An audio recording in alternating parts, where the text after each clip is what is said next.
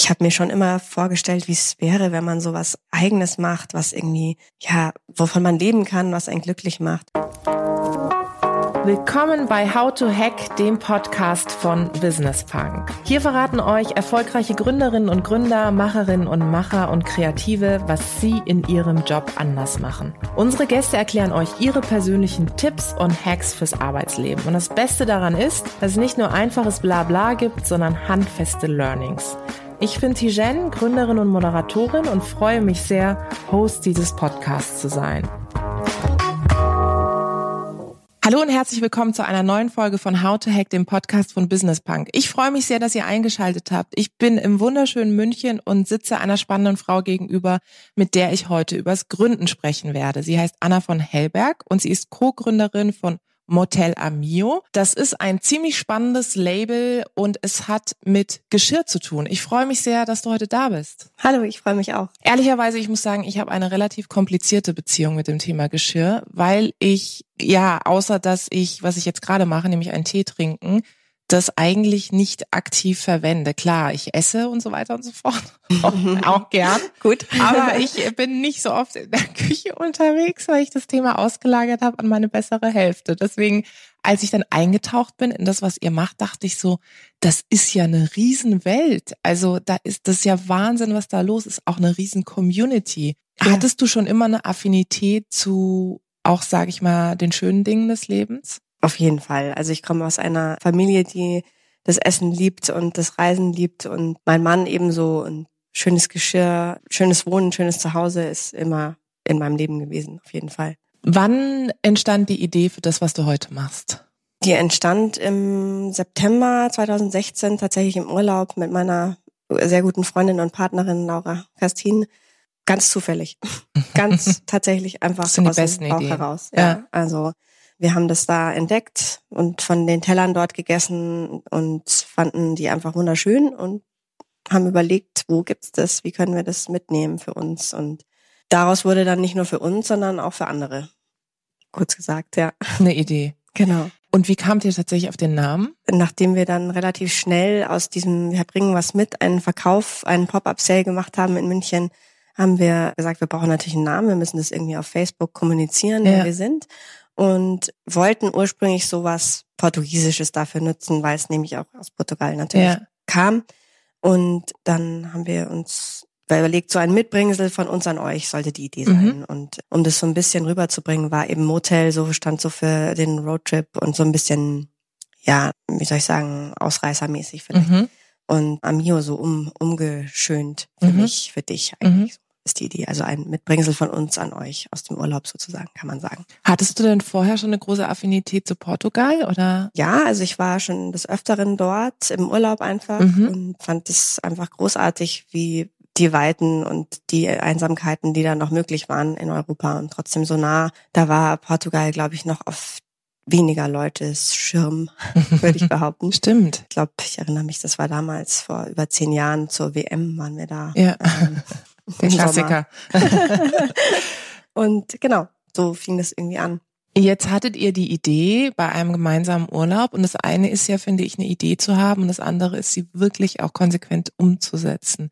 Ihr habt dann diesen Pop-up-Store gemacht hier in München. Genau. Wie war die Resonanz? Bombastisch. Also es war wirklich so, dass wir, Laura und ich da drin standen und am Ende am Boden knien Zeitungspapier noch geholt haben, um alles einzupacken, was noch äh, da war. Die Leute standen auf der Straße in Schlangen. Wir hatten nichts mehr nach 24 Stunden. Es war einfach irre. Also man konnte nicht verstehen, warum eigentlich in dem Moment. Aber ich glaube, wir haben einfach da in so ein, in so ein Bienennest, Wespennest, was sagt man? Mhm. Naja, wir haben auf jeden Fall in ein Nest. In ein Nest gestochen, genau. Und das war so der Aha-Moment, wo wir gesagt haben, das, was wir gefühlt haben in Portugal, als wir das Geschirr gesehen haben, ist vielleicht vielen anderen auch so gegangen. Und dann haben wir gesagt, wir müssen zurück. Wir müssen da wieder hin.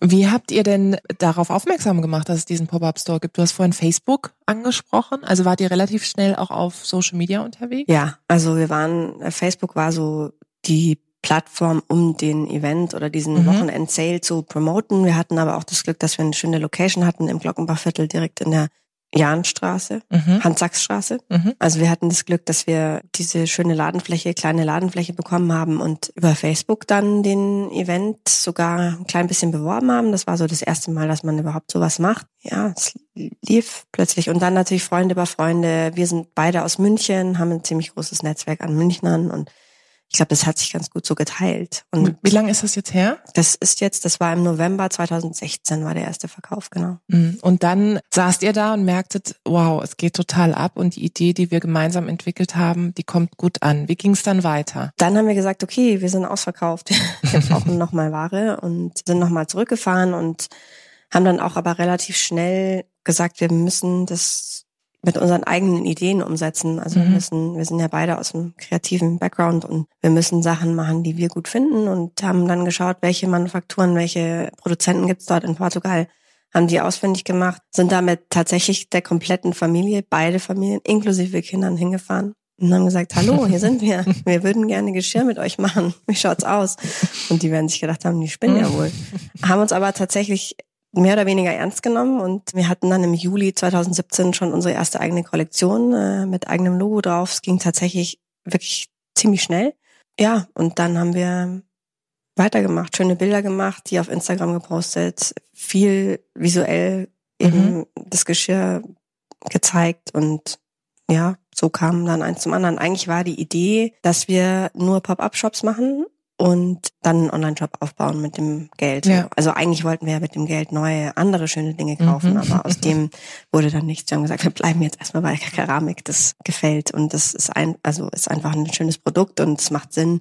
Und es gibt in der Form, in der Varietät, in der Größe noch nicht wirklich. Genau. Und dann hatten wir eben unsere erste eigene Kollektion. Mhm. Und dann haben wir gesagt, Mensch, also jetzt wirklich nur online, diese Pop-up-Shops sind super, das machen wir jetzt einfach in anderen Städten auch. Mhm. Und haben das auch gemacht, sind dann, äh, erste Station war Berlin. Hat es funktioniert in Berlin? Es war bombastisch. Also auch da, wir hatten ähm, das große Glück, dass wir auch da ganz gute Freunde haben aus München, die da hingezogen mhm. sind. Aber auch ohne freundschaftliche Connections über einfach blind die Influencer damals anschreiben mhm. und sagen, hey, wir sind Motel Amio, habt ihr vielleicht Bock zu unserem Sale zu kommen, wir würden euch gerne einladen. Und es kam sogar Jessie Weiss von Chanel und es kamen echt einfach große Leute, die uns großartig unterstützt haben und ohne dafür irgendwie, also war einfach, ja, großartige Unterstützung da.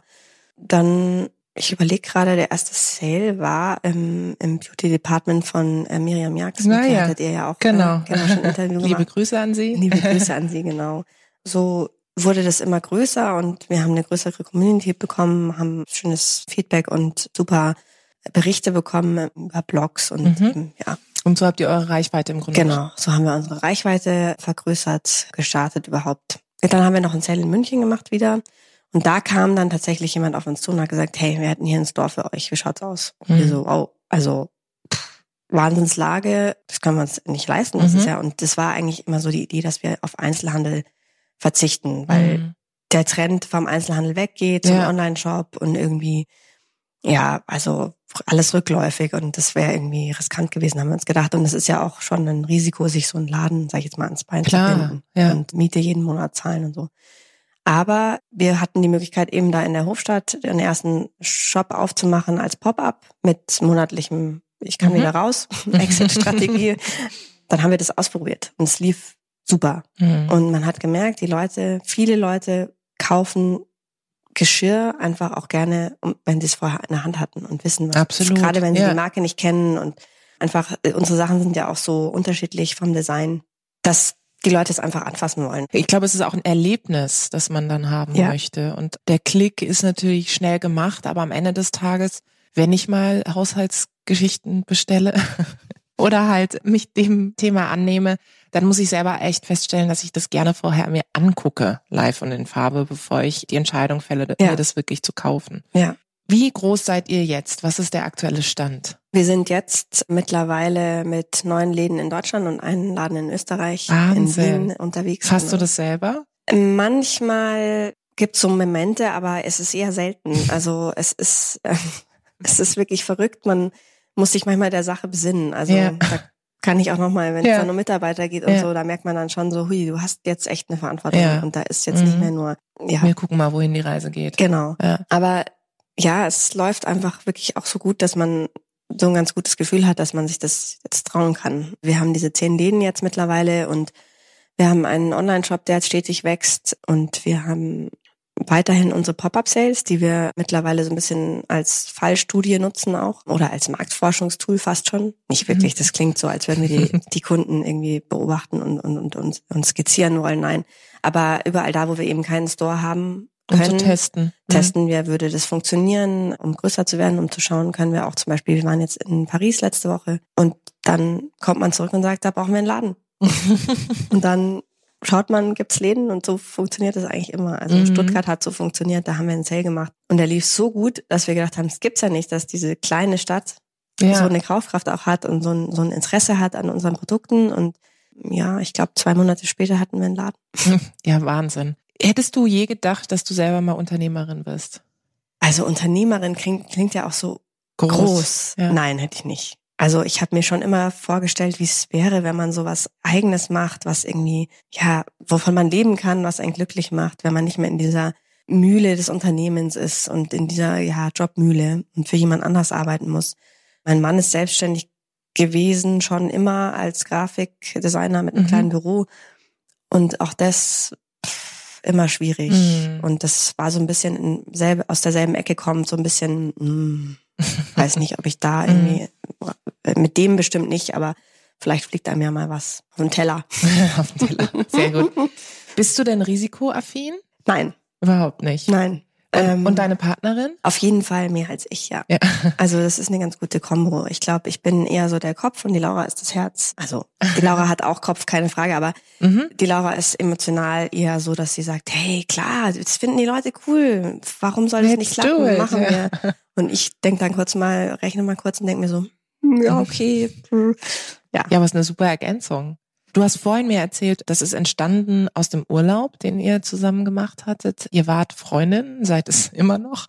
Jetzt kann ich mir vorstellen, dass es durchaus herausfordernd ist. Oder ist das, ist das nie ein Thema, dass man irgendwie auch Angst hat, dass, sage ich mal, das Business die Freundschaft vielleicht auch zerdrücken kann? Funktioniert das bei euch? Es funktioniert auf jeden Fall, aber es gerät sehr in den Hintergrund. Mhm. Also wir sind halt auch wahnsinnig beschäftigt und wir haben beide Familie und nicht nur unsere eigene, sondern auch drumherum, die Großeltern und die Geschwister und so. Man ist da schon mit Familie sehr beschäftigt. Dann hat man eben die Arbeit, die einen eigentlich wirklich in, in, in jeder Sekunde auch braucht und da bleibt wenig Zeit für Freundschaft. Und wenn man sich eh sieht, also jetzt habe ich ja einen kleinen Sohn bekommen und bin ein bisschen raus, da sieht man sich nicht so oft, aber also ich bin immer am Ball sozusagen und, und man ist immer in Kontakt, dass man den persönlichen, privaten Kontakt nicht mehr so notwendig sieht, mhm. weil man ist ja in Kontakt. Und ja. das ist so schade, weil man sich halt mal rausnehmen muss und man auch Gespräche enden oft in der Arbeit ja. und sind selten so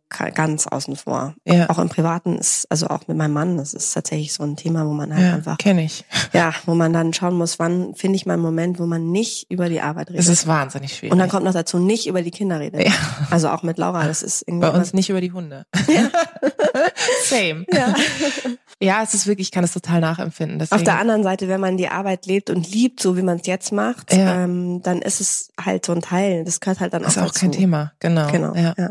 Du hattest immer irgendwie die, diese Idee oder den, den, die Vision, du könntest dir irgendwann mal vorstellen, was eigenes zu machen, aber hast es eigentlich nicht für möglich gehalten. Jetzt bist du selbstständig, du hast ein Unternehmen gegründet, das auch erfolgreich ist, das erfolgreich wächst. Wenn Leute jetzt da draußen zuhören und sagen, hey, mir geht's gerade genauso wie ihr, dass ich gerade in meiner Jobmühle bin, aber ich habe eigentlich eine ganz gute Idee. Jetzt reflektierend aus eurer Anfangszeit, hast du da einen Tipp, wo du sagst, spring oder spring nicht? Oder wenn du sagst, du bist eher rational, setz dich hin, mach eine Mindmap, wie auch immer. Was hat dir geholfen? Also sprich auf jeden Fall mit Leuten darüber und nicht so, ja, ich habe eine Idee, die will ich aber niemandem erzählen. Mhm. So. Das ist so ein bisschen, klar muss man gucken, wem kann ich es erzählen und so. Aber sprich mit Leuten drüber, wenn du dir selber nicht sicher bist. Mindmap, warum nicht? Klar muss man schauen, ist es, kann das funktionieren? Also einen Plan zu haben äh, ist schon wichtig, aber auf jeden Fall machen. Es ist natürlich immer eine Risikofrage, was muss ich investieren? Ja, bei uns war der, Anf der Anfang des Invest, sag ich jetzt mal, relativ gering. Da war das Risiko auch nicht so groß. Es ist ein Unterschied, ob ich 2000 oder 100.000 ja. Euro in die Hand nehmen muss. Hattest du einen Plan äh, B eigentlich? Nee. Dass du dachtest, okay, wenn das nichts wird, dann Oh. Nee, ich hatte ja das Glück, dass ich ja eigentlich noch so meinen meinen Job hatte. Mhm. Und deswegen war das nicht so ein ganz, ganz kalter, genau, ja. Sprung, äh, Sprung ins kalte Wasser. Aber es gibt ja Gründerzuschuss und es gibt ja Möglichkeiten, wie man, auch wenn man das nicht hat, sich da erstmal über Wasser halten kann, ohne jetzt gleich irgendwie auf der Straße zu landen, wenn man seinen Traum verfolgen will. Mhm. Insofern, also wenn die Idee passt und man da überzeugt ist und man vielleicht noch eine Freundin oder irgendjemanden hat, einen Partner, der sagt, hey, das ist cool, lass uns das machen, dann versuchen. Es gibt so viele junge Labels, die durchstarten und es gibt so viele Möglichkeiten, das auf kleinem Wege zu testen. Ja. Also das haben wir auch, also es muss ja nicht, gut, Pop-up Sale war eine Möglichkeit zu testen, aber auch über Instagram, Facebook, über dieses ganze Social Netzwerk, sich da irgendwie Feedback zu holen und zu schauen, hey, wie kommt mein Produkt an? Und ich glaube, da kann man schon eine gute Forschung anstellen, mittlerweile relativ unkompliziert. Ja, und von überall aus, ne? Du brauchst ja. tatsächlich kein Büro mehr, sondern ja. du kannst zu Hause auf der Couch sitzen und was reingeben und fragen, so wie du sagst, ja. dir eine Community aufbauen. Es muss ja auch nicht immer eine Riesenreichweite nee. sein, sondern manchmal ist es vielleicht eher die Nischenreichweite, die total spannend ist. Ja. Hättest du auch alleine gegründet? Nee, ich glaube nicht. Ich weiß es nicht. Ich weiß gar nicht, ob ich alleine in die Situation gekommen wäre, aber das kann man so nicht sagen. Also, also dir hilft dieses Aber erstes Gefühl würde ich sagen so, nee, Gott nein. ich merke schon, ihr seid, glaube ich, eine ziemlich gute Ergänzung auch. Ja. ja. Jetzt seid ihr gewachsen, so wie du so gesagt hast. Was ist denn aktuell jetzt die nächste Herausforderung für euch? Also das ist ja so ein bisschen, ich meine, der, der Schritt ist schon passiert, zu sagen, okay, wir werden groß, wollen wir groß werden, weil mhm. mit großem Erfolg kommt große Verantwortung. Und das merke ich schon, das ist was, was gerade sehr in mir arbeitet. Diese Verantwortung, die man den Mitarbeitern gegenüber hat, die man einfach so auch der Welt, also der Welt ist jetzt sehr groß, aber seiner Community gegenüber hat. Das ist schon was, wo man jetzt mitarbeiten muss. Wie also, gehst du damit um? Das hat jetzt ganz plötzlich so angefangen, also auch über Mitarbeiter eben, dass man überlegt, okay, welche, welche Strategie will ich mhm. fahren? Wie gehe ich mit meinen Mitarbeitern um? Was lebe ich denen vor? Bin ich eher der strenge Typ oder der nette Typ? Also da gibt's auch Klar, interne natürlich. Diskussionen, ja? ja. Also und das sind schon Themen, die man, also ich habe das eben bei meinem Arbeitgeber davor im Negativen erfahren, wie man auf seine Mitarbeiter einfach gar keine Rücksicht nehmen mhm. kann und was das mit den Mitarbeitern macht. Und das will ich total vermeiden, merke aber, dass so viele Themen kommen, dass man da aufpassen muss. Es geht ganz Klar. schnell. Auf einmal hast ja. du viele Mitarbeiter und merkst gar nicht, ui, die brauchen aber auch eine Pflege und die Natürlich. brauchen eine Anerkennung, eine Wertschätzung. Ja. Und bis dann die Mitarbeiter vielleicht mal auf einen zukommen und sagen, du, Gott sei Dank. Ja. Und dann gibt's so einen Aha-Moment. Hast du einen Coach oder sowas? Oder habt ihr nee, einen Coach? habe ich nicht. Aber ich habe, also tatsächlich denke ich drüber nach, was kann ich. Also ich muss dazu sagen, in unserem Fall bin ich diejenige, die sich der Sache so am meisten annimmt. Und irgendwie auch in die Verantwortung gezogen werde, wahrscheinlich weil ich mich das eine oder andere Mal schon der Dinge angenommen habe. Und jetzt überlege ich halt, okay, wie mache ich jetzt da weiter? Ich will, mhm. ich ist eigentlich nicht so, dass ich jetzt sage, ich will das Personalwesen übernehmen, aber ich fürchte, irgendjemand muss sich der Sache so ein bisschen dann machst du es halt. Schauen wir mhm. mal. Ja. Jetzt habt ihr ja euch auch eine Community, wie du es vorhin äh, kurz erzählt hattest, auch über Social Media sehr stark auch aufgebaut. Und gerade, glaube ich, die Kombination aus diesem Offline-Online ist ja eine ganz spannende Geschichte bei euch. Ja. Du hattest erwähnt, dass ihr das große Glück hattet, ein Netzwerk zu haben, Freundinnen, Freunde, aber auch Influencer, die euch zu Beginn geholfen haben. Wenn jetzt Leute da draußen zuhören und sagen, ja, ich habe eine Idee, die sich auch gut über Influencer vermarkten ließe, also ein Produkt oder irgendwas Lifestyle-mäßiges. Was hast du gemerkt, so worauf muss man vielleicht auch achten? Weil ich glaube, dass in vielen Köpfen viele Stereotype sind, was Influencer auch betrifft. Also ich glaube, man muss auf jeden Fall darauf achten, was die Influencer so kommunizieren per se. Also mhm. wen habe ich da vor mir? Es gibt ja mittlerweile sehr viele und ja, einfach versuchen auszuwählen, wen nehme ich da oder auch gar nicht so streng, aber so ein bisschen, so ein bisschen gucken, was passt zu mir und, und, und auch gucken, ist es so eine ehrliche, haben die da Lust, finden die es wirklich gut und ja. machen die das aus Überzeugung oder ist es so ein Geldmachding? Arbeitet ihr heute noch mit Influencern ja. zusammen? Ja. Mit manchen haben wir eine gute Partnerschaft und machen immer wieder mal was.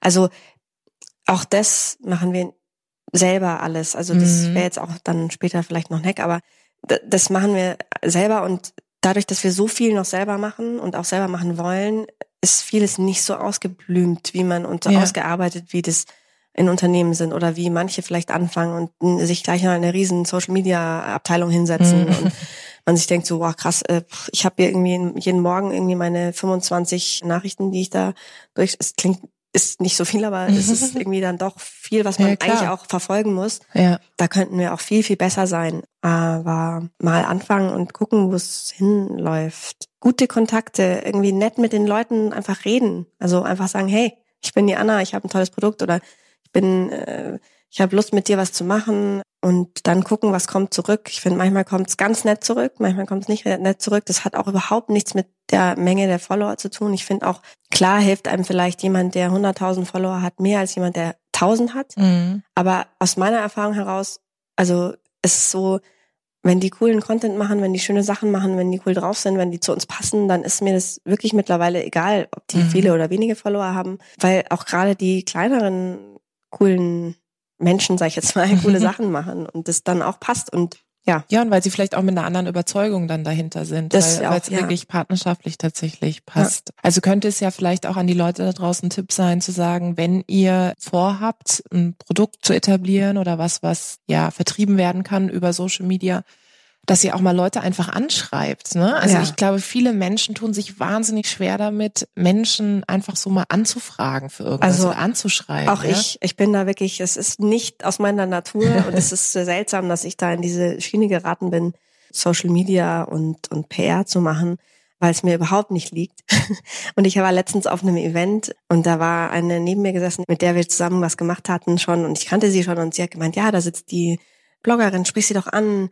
Und ich so, oh, pff. Und sie jetzt geh hin und sag Hallo. Stell dich nicht so an. Und ich so, oh Gott, ich bin total im falschen Job gerade so. Aber das ist so, ja, einfach Dinge mal machen und auch über seinen eigenen Schatten springen. Und ja, die meisten sind total happy, wenn man sie dann anspricht. Ja. Die finden es voll cool, die sitzen auch auf dem Event und wissen nicht, mit wem sie reden Ja, sollen. eben. Und wenn du es nicht probierst, äh, also es ist ja auch immer so, was läuft in meinem Kopf ab? Wenn du das nicht probierst, das ist ja nicht nur auf Social Media, sondern es kann ja auch sein, du brauchst ein Investment, einen Investor oder Investorin oder PR oder du brauchst eine Kooperation. Einfach mal, also ich mache auch die Erfahrung, lieber die Person anschreiben und riskieren, dass ein Nein zurückkommt. Und dieses Nein, das hattest du vorhin ganz kurz angedeutet, fand ich so toll, hat ja nie was mit einem selber zu tun. Ja. Ja, es hat ja nie was mit dir, dass die sagen, aber ah, die Nase mag ich nicht. Also kann vielleicht auch irgendwann mal vorkommen, aber meistens sind es andere Gründe. Ja. Passt nicht, keine Kapazitäten, passt zur Brand nicht und so weiter. Also insofern ja. Ja. ganz, ganz wichtiger Tipp.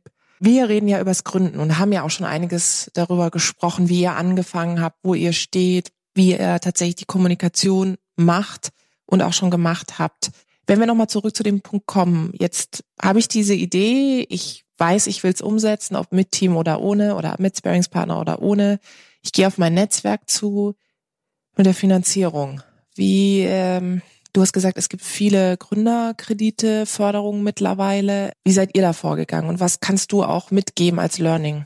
Also wir sind tatsächlich eigenfinanziert. Wir haben also Schritt bei Schritt das halt gemacht. Das mhm. ist natürlich auch bei dem Produkt so ein bisschen leichter, weil man halt nicht so viel investieren muss. Also was das Finanzieren angeht, da bin ich vielleicht nicht der richtige Berater. Aber aber es hat euch schon geholfen, glaube ich, dieses Thema, dass ihr das, was ihr eingenommen habt, irgendwie auch reden. wieder genau also refinanzieren. Genau, also das, was man einnimmt, refinanzieren und halt auch sich nicht so nicht so einen Ausgaben verkünsteln. Ich finde, es gibt viele, die dann sich so treiben lassen und für Dinge Geld ausgeben, die vielleicht nicht so wichtig sind. Ich habe ein, ein, guter Freund von mir, der hat ein Lokal eröffnet und das erste, was er sich da reingehängt hat, war eine Lampe für 3000 Euro, wo man denkt so, hä?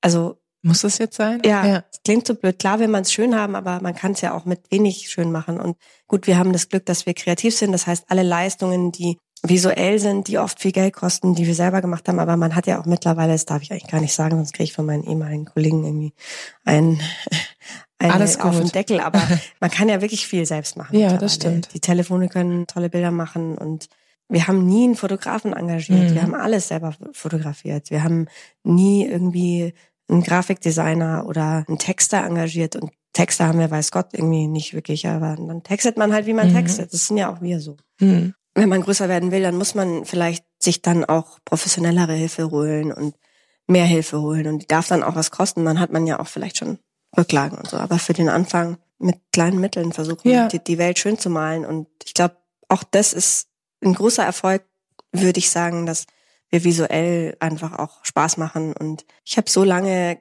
immer gekämpft dafür, Dinge einfach schön ja. zu machen, in Agenturen, in, in meiner Firma, wo ich war vorher. Und die Leute einfach nicht kapieren.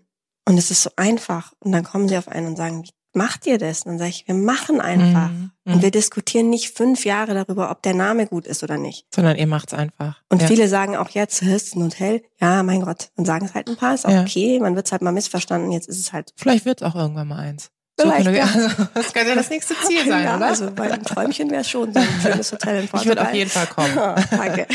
ähm, Wärst der willkommen. Sehr gut. Also ich finde es einen ganz, ganz wichtigen und tollen Tipp zu sagen, hey, man kann mal schauen, was man mit eigenen Kompetenzen auch machen kann. Und wo ist man darauf angewiesen, dass man auf andere Kompetenzen zugreift? Ich kenne das auch von uns und von mir und von meiner Arbeit dass wir zum Beispiel für dieses Jahr uns vorgenommen haben, wir haben so viele Tools im Einsatz, zum Teil auch bezahlte Tools. Ja. Und wir haben irgendwann gemerkt, ey, die haben wir irgendwann abgeschlossen und jetzt läuft das weiter. Ich meine, das sind, dann kann man sagen, das ist vielleicht nur 50 oder 100 Euro im Monat, aber es läppert sich dann, ne? So, ja. und jetzt einfach mal zu schauen, was braucht man wirklich? Und wo ist es eigentlich überhaupt nicht sinnvoll? Und das, was du sagst, ich meine, das Handy kann ja heute schon so viele Sachen machen, gerade im visuellen Bereich.